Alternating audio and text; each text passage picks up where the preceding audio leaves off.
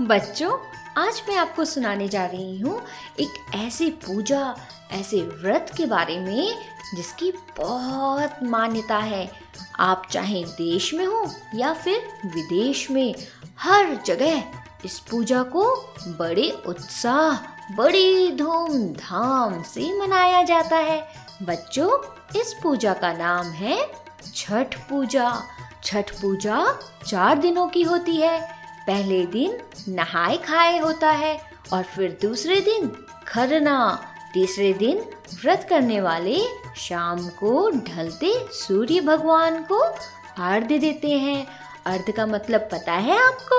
अर्ध का मतलब होता है जल चढ़ाकर नमन करना, पूजा करना और फिर चौथे दिन उगते सूर्य को अर्ध दिया जाता है। और फिर इसी के साथ छठ पूजा संपन्न होती है।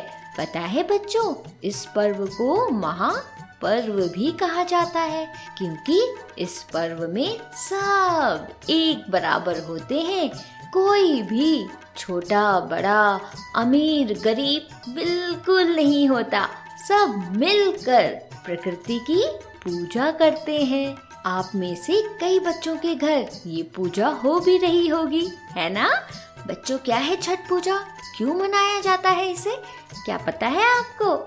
नहीं? तो चलिए, मैं आपको बताती हूँ। एक प्रिवर्त नाम के राजा थे। उनकी पत्नी भी थी, जिनका नाम मालिनी था।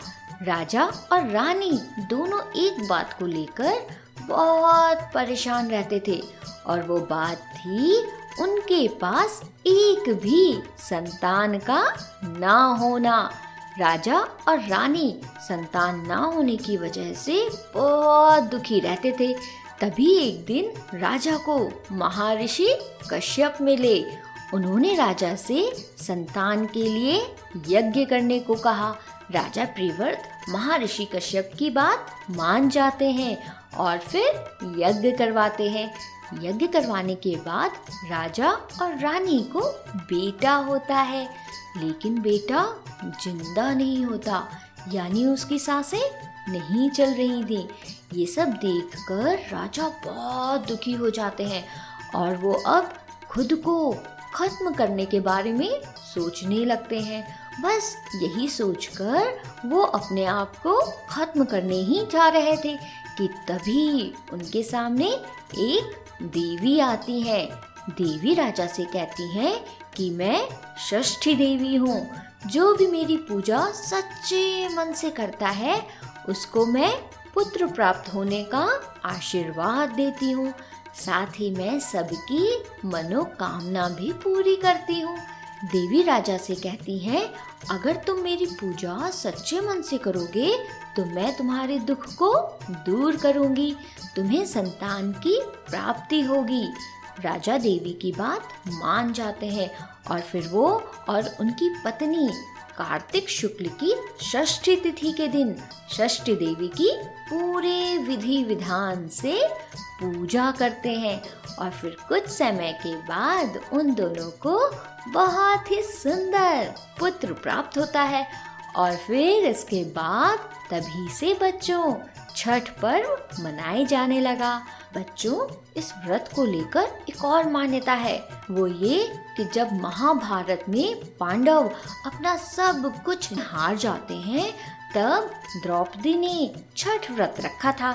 इस व्रत के प्रभाव से द्रौपदी की मनोकामना पूरी होती है और पांडव को फिर से राजपाट वापस मिल जाता है।